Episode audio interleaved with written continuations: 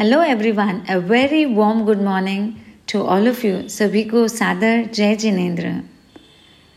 सबसे पहले आप सबको धन्यवाद देना चाहती हूँ कि बहुत ही धैर्य के साथ और बहुत ही लगन के साथ आप इन सारे ऑडियोज़ को सुन रहे हैं और कॉन्टेस्ट में भी भाग ले रहे हैं और कॉन्टेस्ट के तीन विनर्स भी घोषित किए गए हैं। उन तीनों विनर्स को मैं तहे दिल से अभिनंदन और आभार प्रकट करती हूँ कि आपने तीनों ही सत्र में मतलब तीनों ही क्वेश्चन पेपर्स गूगल फॉर्म्स आपने सेंड किए हैं और सुपर वंडरफुल पार्टिसिपेशन आपने किया है। So heartfelt congratulation to all three of you और सभी को भी बहुत बहुत धन्यवाद और आभार कि आप भी पूर्ण लगन के साथ सुन रहे हैं। तो पिछले ऑडियो में हमने सुना कि किस प्रकार सम्राट विक्रमादित्य रानी को बोलने के लिए मजबूर कर देते हैं और आगे के वीडियो में अब आप ऑडियो में आप क्या सुनने वाले हैं? तो क्या आप सब तैयार हैं ये जानने के लिए? तो जी, चलते हैं। तो इस ऑडियो में आप सुनेंगे कि सम्राट विक्रमादित्य रात्रि के दूसरे प्रहर में अब क्या करने वाले हैं? क्या करने वाले हैं? क्या वो रानी को बुलवा सकते हैं या नहीं बुलवा सकते हैं? ये सब कुछ हम जानेंगे। अब शुरू करते हैं कहानी की ओर।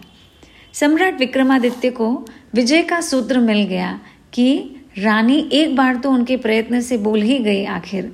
अब देखते हैं आगे कैसे रानी बोल पाएँगी। पहली बार तो सम्राट ने दीपक की लौ का सहारा लिया और बेताल से सारी चर्चा और वार्तालाप की। तो इस बार सम्राट विक्रमादित्य किसका सहारा लेते हैं? अब रानी लीलावती असत्य बात स्वीकार नहीं करती सम्राट को ये तो पता चल गया। इसलिए ऐसी ही उलझी हुई कहानियाँ करनी चाहिए, कहनी चाहिए, जिनका अंत प्रश्नवाचक हो। सम्राट समझ चुके थे। राजा विक्रमादित्य ने यक्ष बेताल को स्मरण किया और कहा, बेताल, जाओ और पुष्प पात्र, यानी फ्लावर वॉस यानी फूलदान में प्रवेश कर जाओ और अपना कर्तव्य स्मरण रखना। कर्तव्य क्या था बेताल का?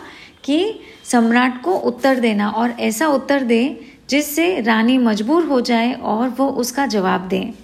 अब बेताल बोला, मैं सावधान बेताल ने कहा, मैं सावधान रहूँगा स्वामी, आप निश्चिंत रहें। विक्रमादित्य की आज्ञा पाकर बेताल पुष्प पात्र में प्रवेश कर गया। सम्राट विक्रमादित्य ने कहा, हे पुष्प पात्र रात्रि का प्रथम प्रहर तो दीपक से बात करते हुए व्यतीत हो गया, अब तुम भी मेरी सहायता करो। पुष्पपात्र ने उत्तर दिया, हे भद्र पुरुष तुम मुझसे बात करना चाहते हो? यह मेरा सौभाग्य है। पुष्पों की सुगंध के मध्य में रहकर रहकर भी मैं एकाकी जीवन व्यतीत कर रहा हूँ। अविरल सुनापन मेरे जीवन में व्याप्त है। तुम विद्वान हो, कहो, क्या कहना चाहते हो? मैं तुम्हारी बात सुनकर सुखानुभूति का अनुभव करूँगा। अब सोचें, क्या कोई कुछ कुछ पुष्प पात्र बात कर सकता है? देखते हैं यहाँ क्या होता है। रानी लीलावती आश्चर्यचकित रह गए यह क्या रहस्य है? पहले इस पुरुष से दीपक ने बात की। अब पुष्प पात्र भी बात कर रहा है। पर लीलावती की विवशता थी कि वह बोल नहीं सकती और सब कुछ वह धैर्य रखकर सुनती है। विक्रमादित्य ने कहा हे पुष्प पात्र मैं एक कहानी सुनाता हूँ। पुष्प पात्र बोला, ये मेरा सौभाग्य है, कृपया सुनाइए। अब रानी और चिंता तो हो गई कि विक्रमादित्य फिर से एक कहानी सुनाने जा रहे हैं और वह भी ध्यान से सुनने का प्रयास करती हैं। चंपापुर में एक संपन्न क्षत्रिय रहता था। उसका नाम था राज सिंह राज सिंह की पत्नी का नाम था गंगा। उनके पुत्र का नाम था नारायण सिंह। राज सिंह की पत्नी गंगा के भाई का नाम था श्याम सिंह। श्याम सिंह की एक पुत्री भी थी, जिसका नाम था सुमति। अब यौवन की दहरी पर चरण रखते ही सुमति का रूप और सौंदर्य चंपा के फूल की तरह खिल उठा। सारे नगर में चर्चा का विषय बन गया। रूप के लोभी भ्रमर सुमति को पाने के लिए लालाहित हो गए।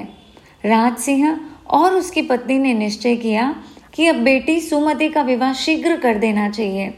सुमति के भाई नारायण सिंह और मामा श्याम सिंह से राज सिंह ने कहा कि सुमति के लिए योग्य वर खोजकर उसका संबंध निश्चित करें।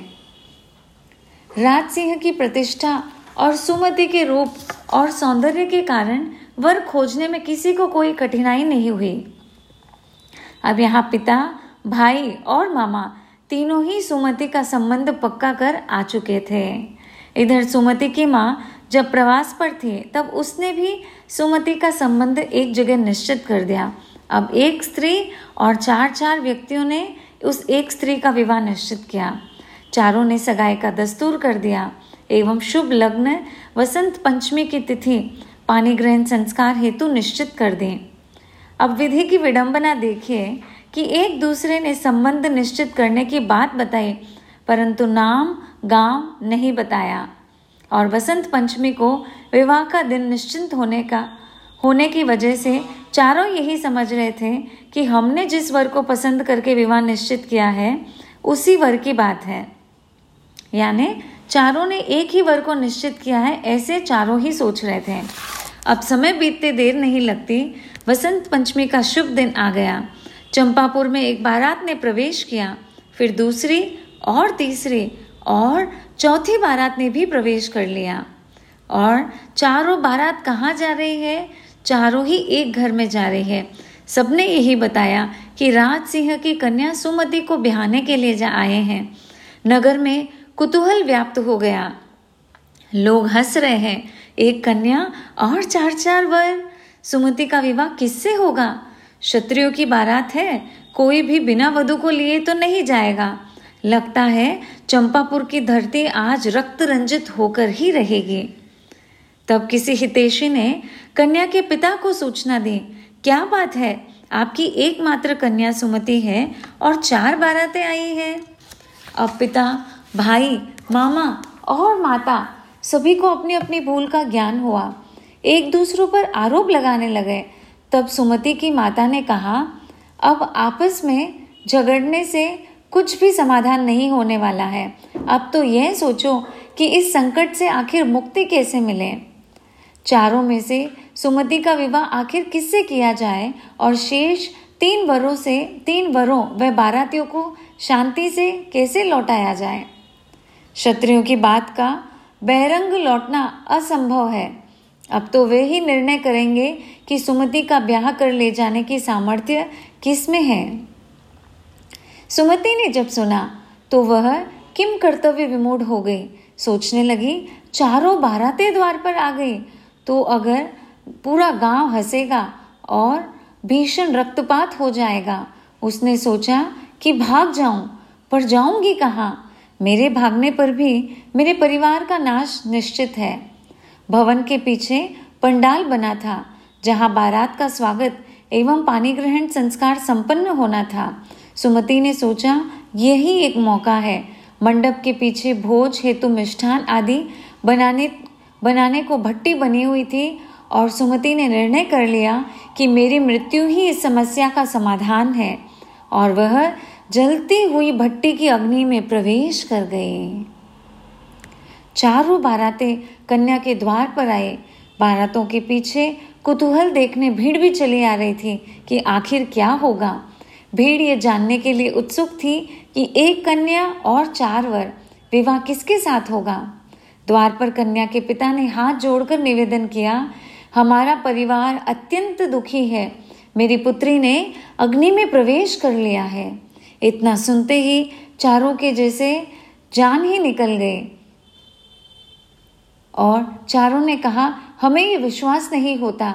वधु को अवश्य तुमने कहीं छिपा रखा है।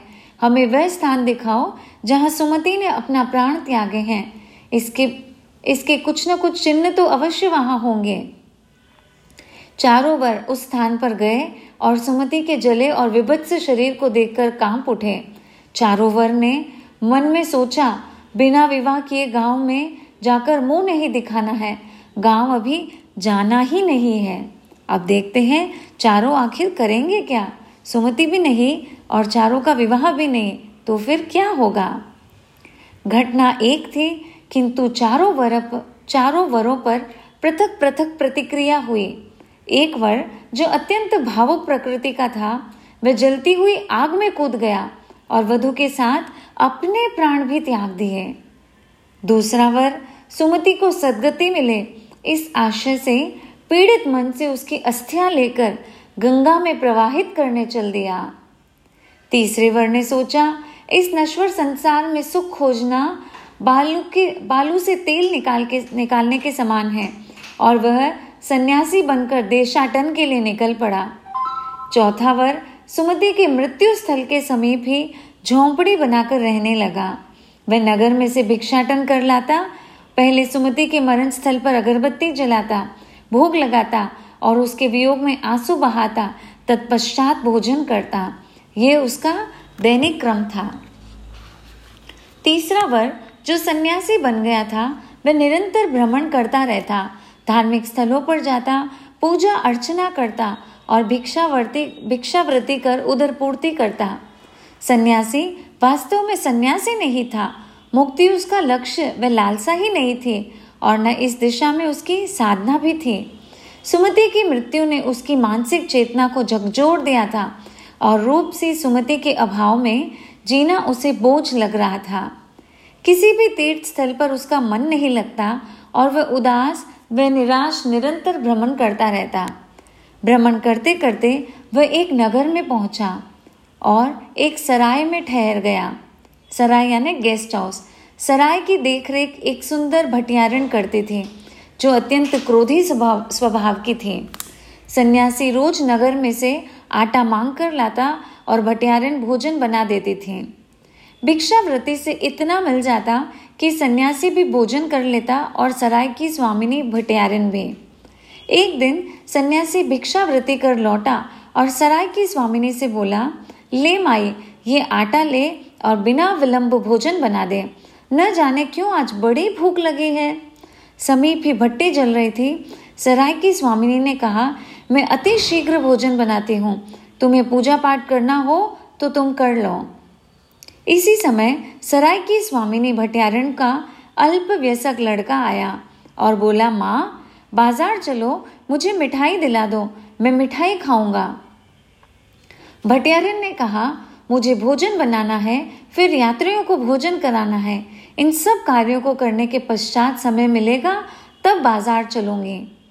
किंतु बाल हट तो हट, बहुत भयंकर वाला होता है। और वह बालक अपने हट में मज़बूत रहा।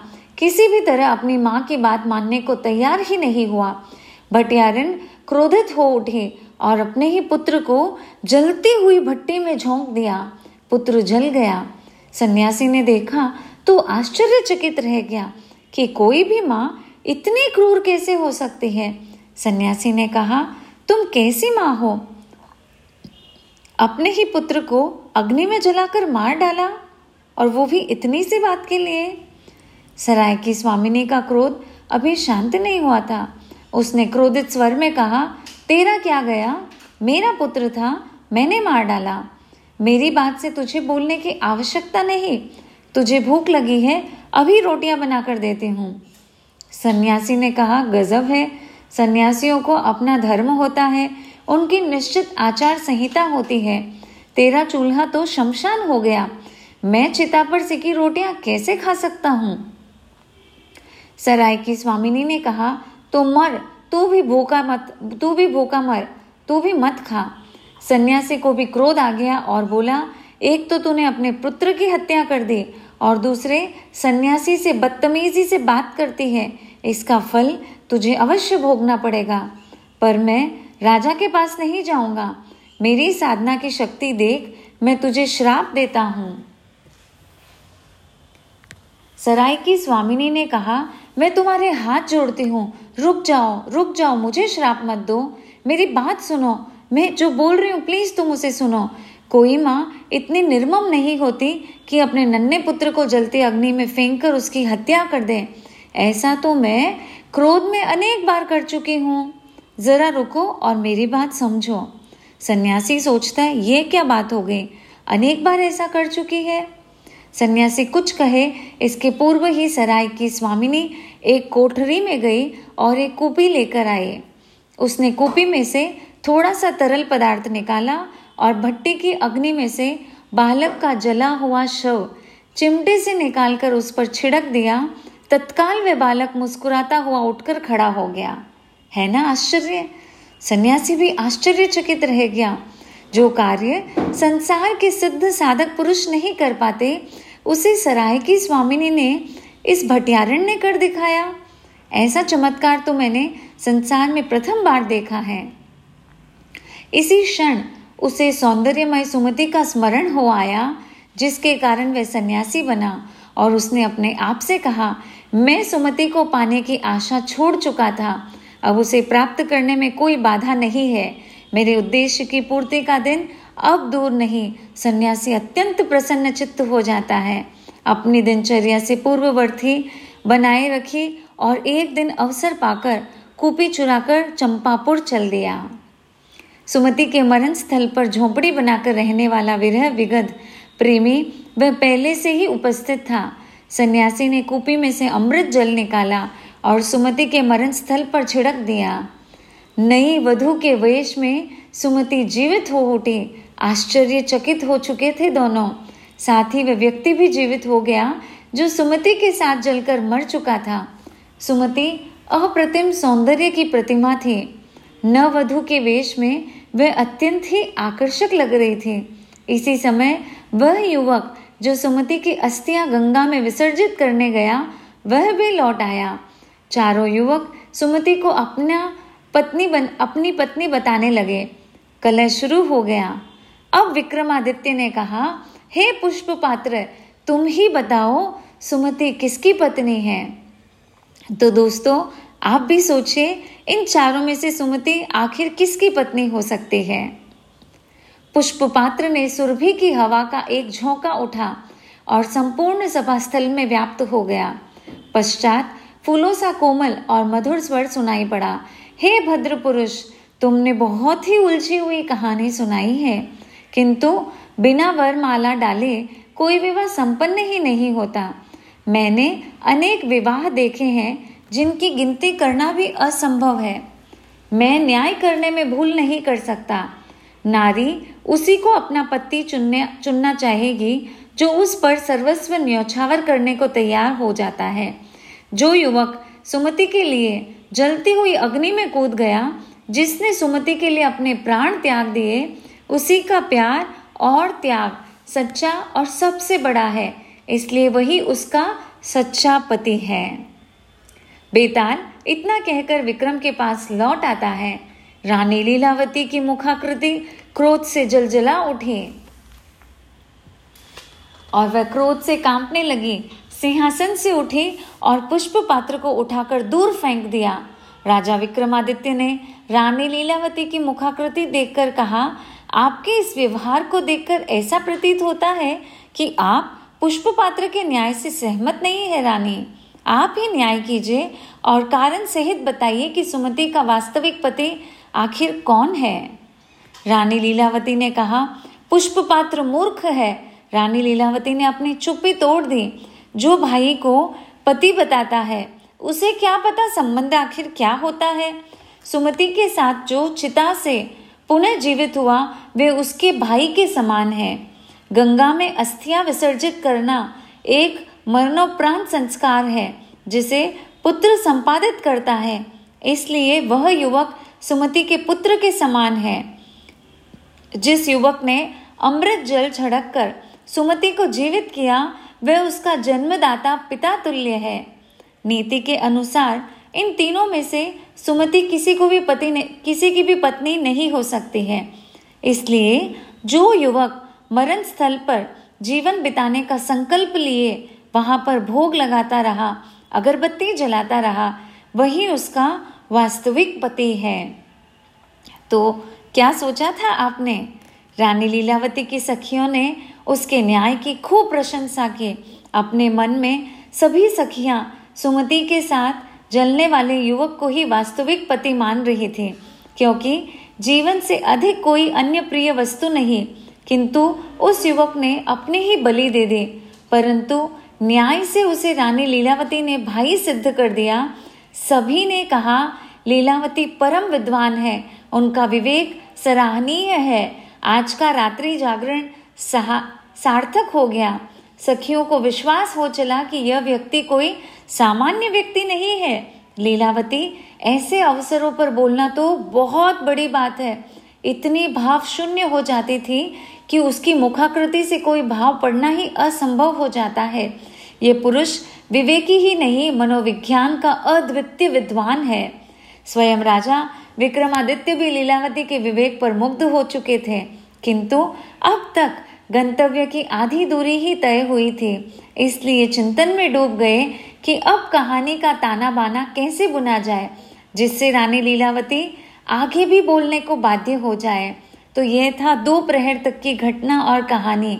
आगे लीलावती, अंतिम दो प्रहर में क्या बोल पाती है या नहीं बोल पाती है, उसको जानने के लिए आपको थोड़ा सा इंतज़ार करना पड़ेगा और जुड़े रहना होगा अगले वीडियो के लिए।